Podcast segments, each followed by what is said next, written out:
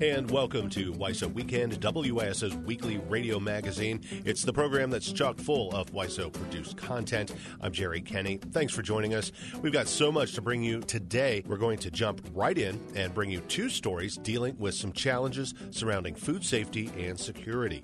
Up first, when a tornado tore through Old North Dayton on Memorial Day, one of the buildings destroyed was the neighborhood's last affordable full service grocery store. Eight months later, that family shop is still working to reopen, so the Neighborhood Association and a local ministry are offering residents free rides to the nearest supermarket. Reporter Jason Reynolds went shopping with them. Our bus might yell at you. There's a safety feature on it, which is very noisy. Ann Shaler is a little nervous about firing up the big van she's using to make a grocery store run from Old North Dayton. Okay, we can only hope. Hee haw! Shaler belongs to Beavercreek Christian Church, which is loaning out the vans for grocery runs. That's how she wound up volunteering to drive across town at 8:30 a.m. on a Saturday. Zip code doesn't matter to us. There's a need here. We know how to drive the vans, and we could fulfill the need. Bill Evans is a retired baker who has lived in Old North Dayton for over 50 years. These days, he volunteers with a number of charities, like St. Vincent de Paul, to help hungry people in his neighborhood find food. I made a good living in food service, and I just don't want to see people go hungry. Now, Evans is volunteering to drive people to the grocery store. I mean, I can give you a Kroger gift card. I carry them all the time. I give you a $40, $50 Kroger gift card. Somebody wants $20 to take you to the grocery because if you don't have transportation, the exchange rate on the street could be 20 bucks. Angela Cottrell suffered a stroke, and public transportation isn't an option for her. Instead, she's one of those people paying for rides. Sometimes people charge me $15, some people charge me $20. One time I caught a cab up there, it was almost $40. Whoa. Because they make you wait, they still had a meter running uh, while you in the store. Mary Duncan has been taking public transportation to get groceries, but she says it takes a long time. You have to be on that bus 45 minutes to an hour each way, there and back. Everyone is excited to buy fresh produce. They say it's hard to find reasonably priced fruits and vegetables since the storm. Anna Moreno says one of the worst parts of not having affordable, healthy food in the neighborhood is when she finds herself short on ingredients for a good family meal. Because sometimes you cook and so you missing some tomatoes or onions and so, oh my goodness, you need to step to the cook because you don't have tomatoes and you need to go to the Walmart or at Kroger, it's too far away. So you just do without? Yeah. On the ride back to Old North Dayton, Angela Cottrell says missing ingredients and even missing whole meals is something the whole neighborhood has been struggling with since Grocery Lane was hit by a tornado, looted in the wake of the storm, and eventually boarded up. Yeah, it's sickening. I, I'm really upset about that. I mean, everybody went there because they have fresh meat, fresh vegetables, a nice price, and everything. So when they shut that down, it was everybody took a loss. The good news is that the owners of Grocery Lane have decided to reopen. Repairs on the exterior of the store are almost done, but work has just begun on the interior, and a reopening could still be months away. Well, thank you, Mr. Bill. Welcome.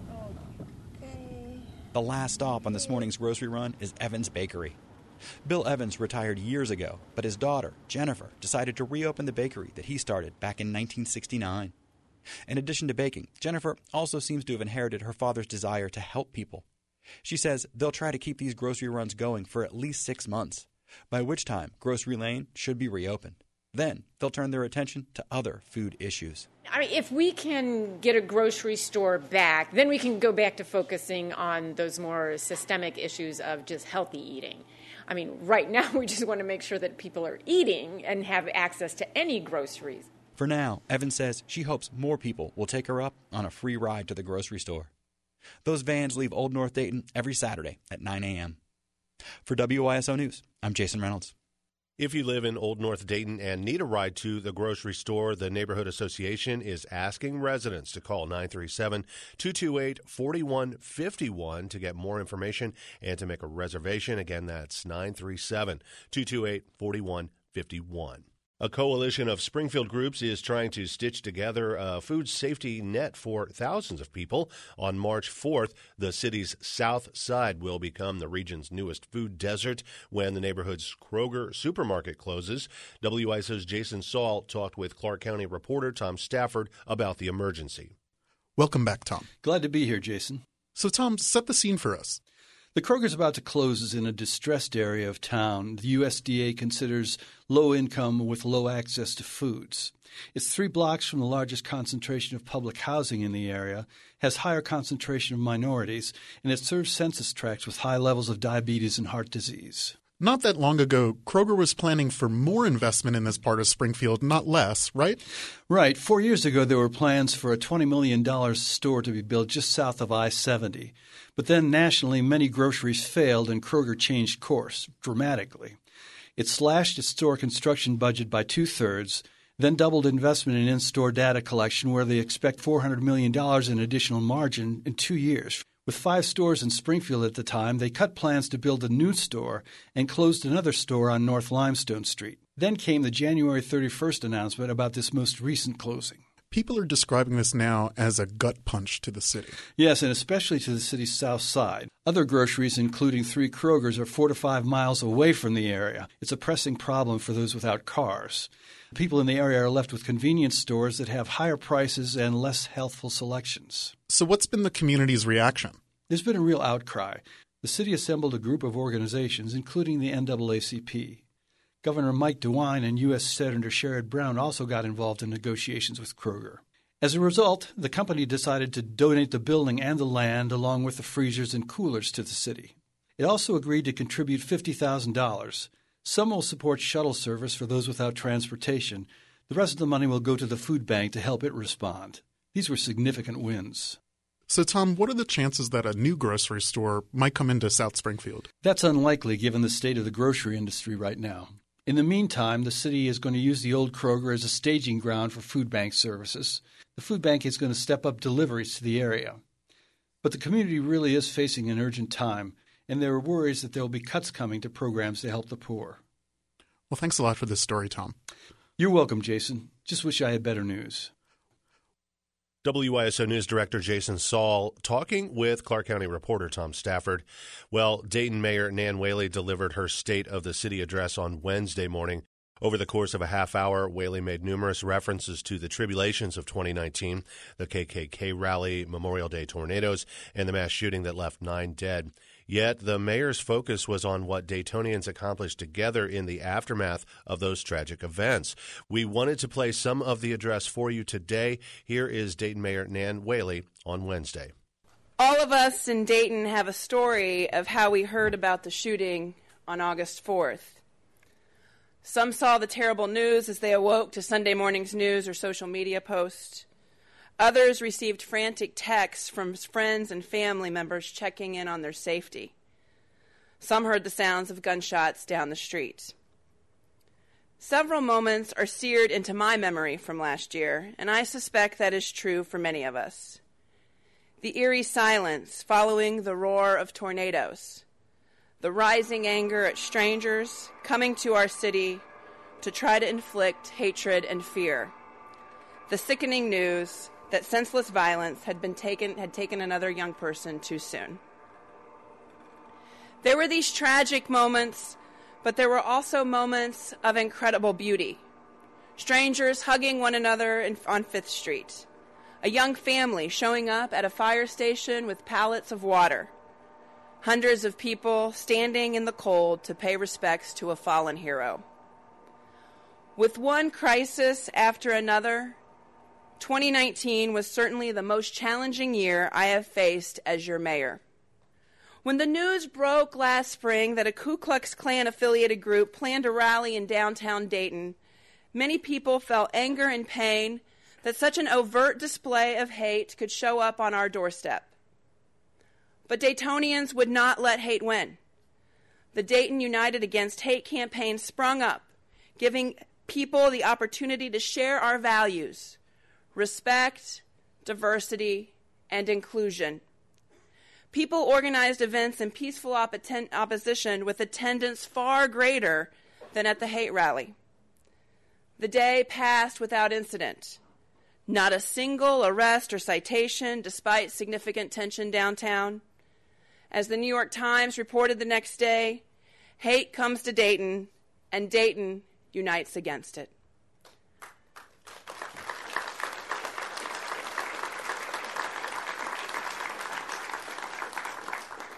The racist group was from out of town, but their presence required us to reckon with problems that are distinctly our own.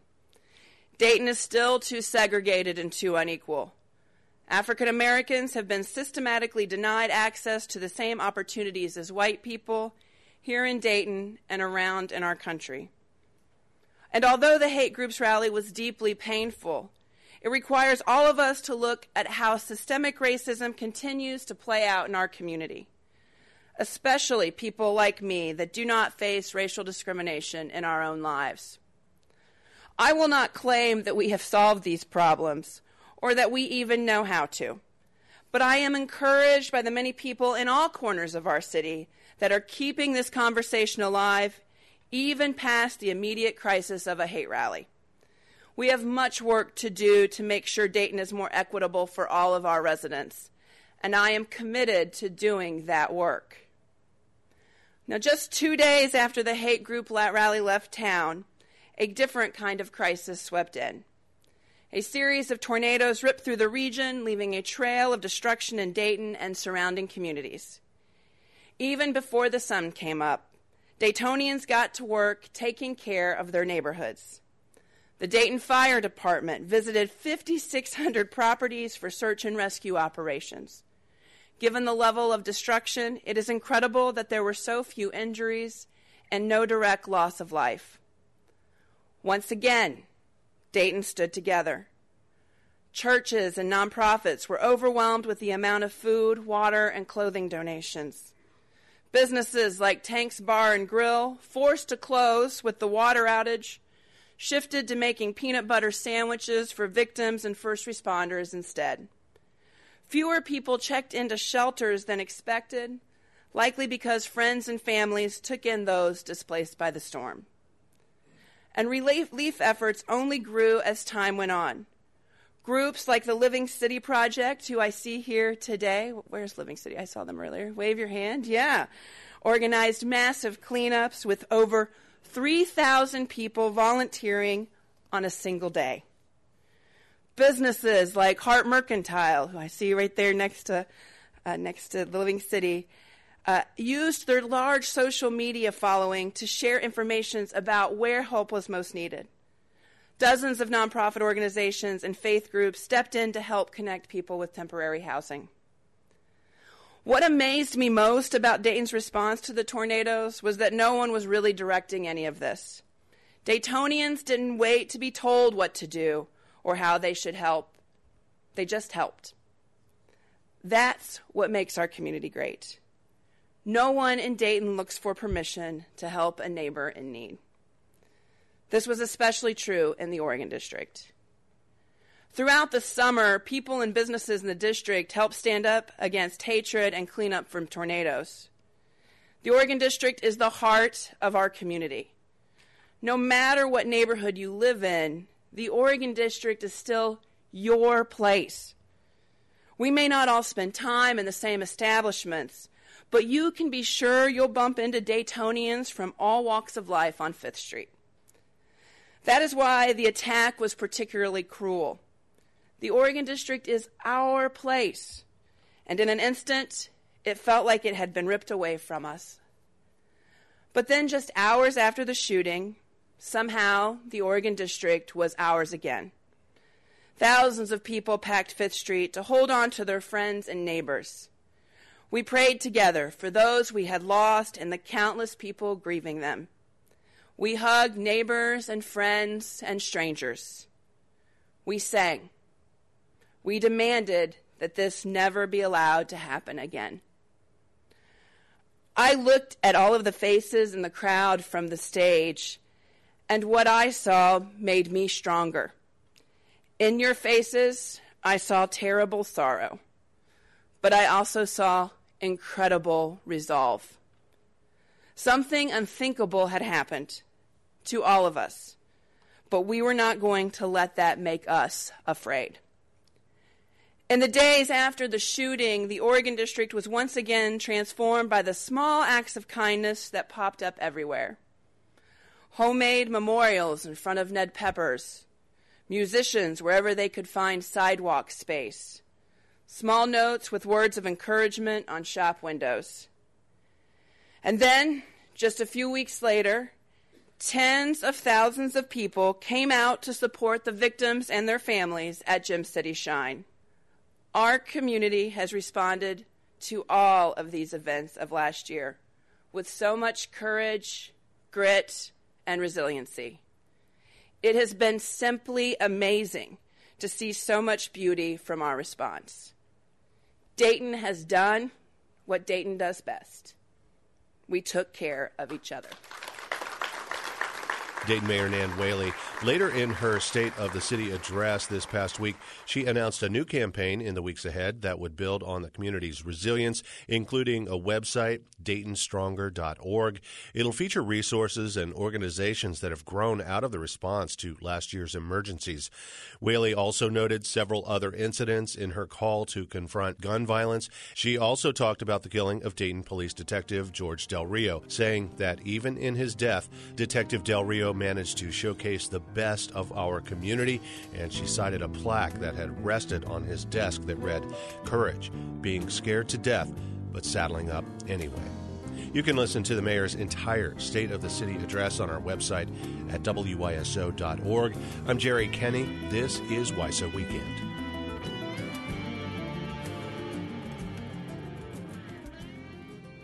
Laura Lengnick is a soil scientist and the author of Resilient Agriculture Cultivating Food Systems for a Changing Climate. She says climate change isn't a calling out, it's a calling in for all of us to pull together. County Lines producer Renee Wilde talked with Lengnick before her keynote speech at the Ohio Ecological Food and Farm Association's conference in Dayton. The event's theme was A Climate for Change. I spent Valentine's Day learning about resilience agriculture at the Dayton Convention Center. Throughout the day, I asked convention goers what that term meant to them. I guess what comes to mind is adaptable to everything and how we interact with the ecosystem to grow food. I think um, needs to be yes resilient. That's Kelly. She's a member of the Ohio Ecological Food and Farm Association. I'm a farmer too. Uh, right now, I have Icelandic sheep, doing a little bit of mushrooms, looking to wild cultivate some stuff in the forest. So, stuff like reishi mushrooms and um, ginseng, perhaps. Kelly's waiting with a trio of friends to hear Laura Lengnick. She's the rock star of social scientist.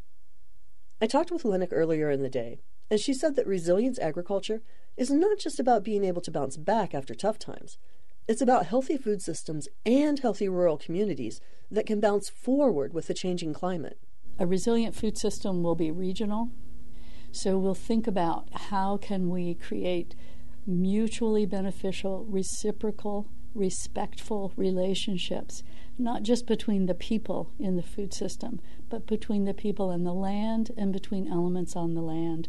And then the final rule of resilience is that the food system is set up to accumulate wealth and in the region so that that wealth is controlled by the community and the community has benefit of that wealth to help them innovate, to help them recover when there is damage, and to um, help them maintain their well being over time. Lengnick's says to fight climate change, our power lies as consumers. In the last 10 years, around this idea of climate change, we've, we've had a lot of fingers pointed at us.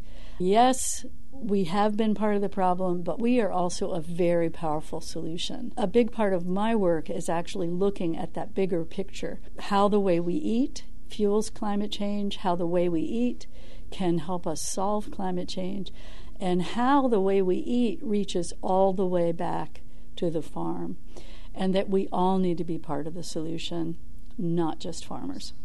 Long story short, Carol Goland, the executive director of OFA, introduces Lengnick to a packed theater. So I, I hope I have painted for you a picture of what I think of as an intellectual unicorn. As we face these difficult and troubling challenges and uncertain times ahead of us, more than ever, we need thinkers like Laura. Lengnick ends her speech with a heartfelt nod to a tool that she uses to fight climate change every day grounded hope. Grounded hope is the belief that in order to create the future that you desire, you have to be part of creating that. Turns out grounded hope is very much a community based thing. You get together with others, you agree on the desired future, and you start to head that way together. People ask me often, How can I do this work? And how can you be so positive with this work? And the truth is, I get into some pretty dark places every now and then. Some pretty dark places. And I didn't have the word for what I do and what we do as a community. I didn't have a word for it. But now I do. Laura Lengnick is currently writing a new book called Opportunity and Change Resilience Thinking for Small Business. For County Lines on WYSO, Renee Wilde, Montgomery County. County Lines is made possible by a grant from Ohio Humanities. This story and others you'll hear today was created at the Eichelberger Center for Community Voices at WYSO. On the Washington Mall, just south of the black granite Vietnam Wall, there's a statue of a wounded soldier surrounded by three nurses. The Vietnam Women's Memorial tells the story of some 11,000 uniformed women who served in Vietnam. Today on Veterans Voices, we hear from Army veteran Susan Wambach of Washington Township as she talks to her wife, Renee Clevenger. When I joined the military, I was a nursing student at this is always funny, Lillie Jolly School of Nursing in Houston, Texas. And so we were known as the Jolly Dollies. What made you join the military? After I finished one year of nursing school, there was a uh, recruiter whose name was Major Edith Knox, and she uh, came to recruit. And so, uh, so I joined it to see other people and to to see the world. When you signed up, what was your age at that time? I was um, 20 because my parents had to sign um, because I wasn't 21. Although what's interesting is men could sign when they were 18 without their parents' uh, approval. So inequality was always part of the military and unfortunately continues to be tell me about some of your memorable experiences, like most difficult. So, when I was in the um, ER, and so there was one particular morning when the casualties, um, for some reason, they had body bags instead of casualties that came to the hospital. The soldiers so, were in the body bags. So they're dead. They were already dead, okay. which normally didn't come to the hospital. Okay. They normally went to Graves registration, which was a different place, but they needed that helicopter, so they then took the body bags and put them uh, in what we call the library, which was a room that had a few medical books, hardly any, but a few. And it was a line of um, cement um, on the ground, and it was very slick.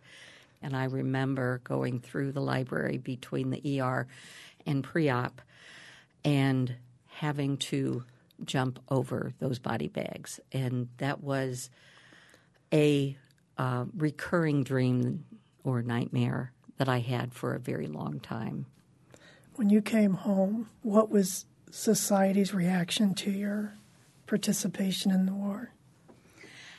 Uh, it, at that time, the United States had not figured out not to blame the soldier, but to blame the government for being in an unnecessary war. We've kind of figured that out now better, I think.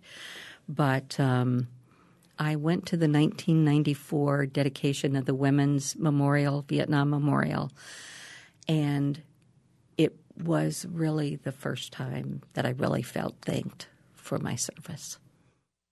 That was Army veteran Susan Wambach and her wife Renee Clevenger. This conversation took place at WYSO as part of StoryCorps' Military Voices Initiative, which visited the Miami Valley last summer. Veterans Voices on WYSO is presented by Wright-Patt Credit Union with additional support from CareSource. This story was created by Katari Costa and Will Davis. We'll wrap up today's WYSO weekend with the best of Dayton Youth Radio. And we're featuring a story that originally aired in 2016 when Deontay McGlown was a junior at the Dayton Early College Academy. It's about his experience coming out in high school. Here's project coordinator Basim Blunt to introduce the story. Dayton Youth Radio allows teens to talk about the issues they care about. We hear them, trying to figure out what life is all about. Maybe you're listening to this story with your teenager. We hope this series will open dialogue and create conversation with the young people in our lives. Sex is a topic that may be difficult for some adults and teenagers to talk about at home. This next youth radio feature is about this topic. It's from Deontay McGlown and it's entitled Breaking the Silence. He wrote and recorded his essay while he was at school. Let me tell you a little about myself.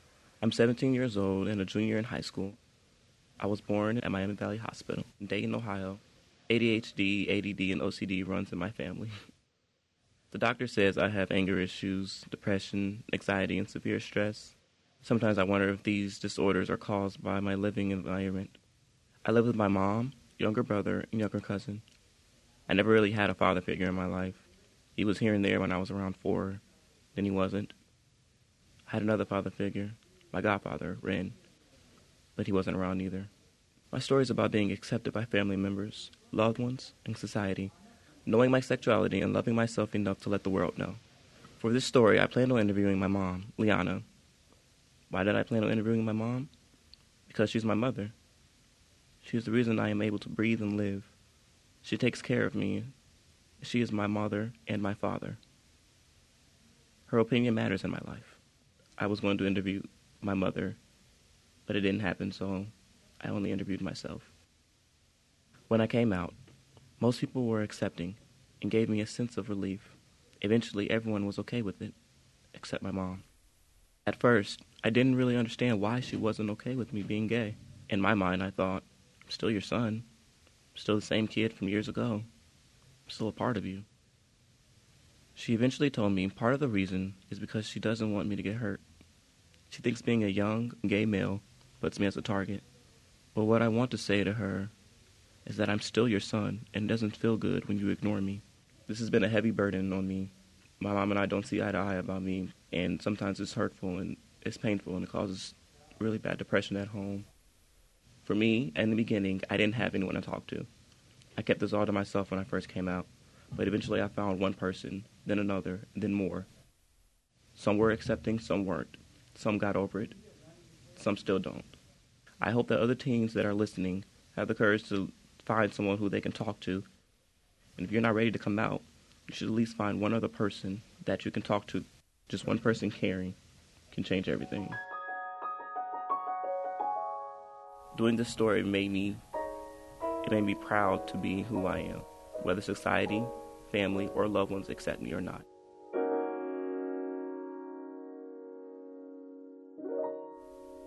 So, once again, let me tell you who I am. I am a young African American gay male, and I am proud of who I am, and I am strong, and nobody can tell me otherwise. For Dayton Youth Radio, this is Deontay McGlown. That was Breaking the Silence by Deontay McGlown. He's a junior at Dayton Early College Academy. To learn more about Dayton Youth Radio, visit wyso.org. Special thanks to Ann Rasmussen at DECA. For Dayton Youth Radio, this is Project Coordinator Basim Blunt. That story originally aired in 2016, and you can find more great segments from Teen Youth Radio on our website at WYSO.org. That's it for this edition of WYSO Weekend on WYSO. I'm Jerry Kenny. We'll be back next Sunday morning at 10. Coming up now at 10.30, it's Vick Mickunas with the Book Nook.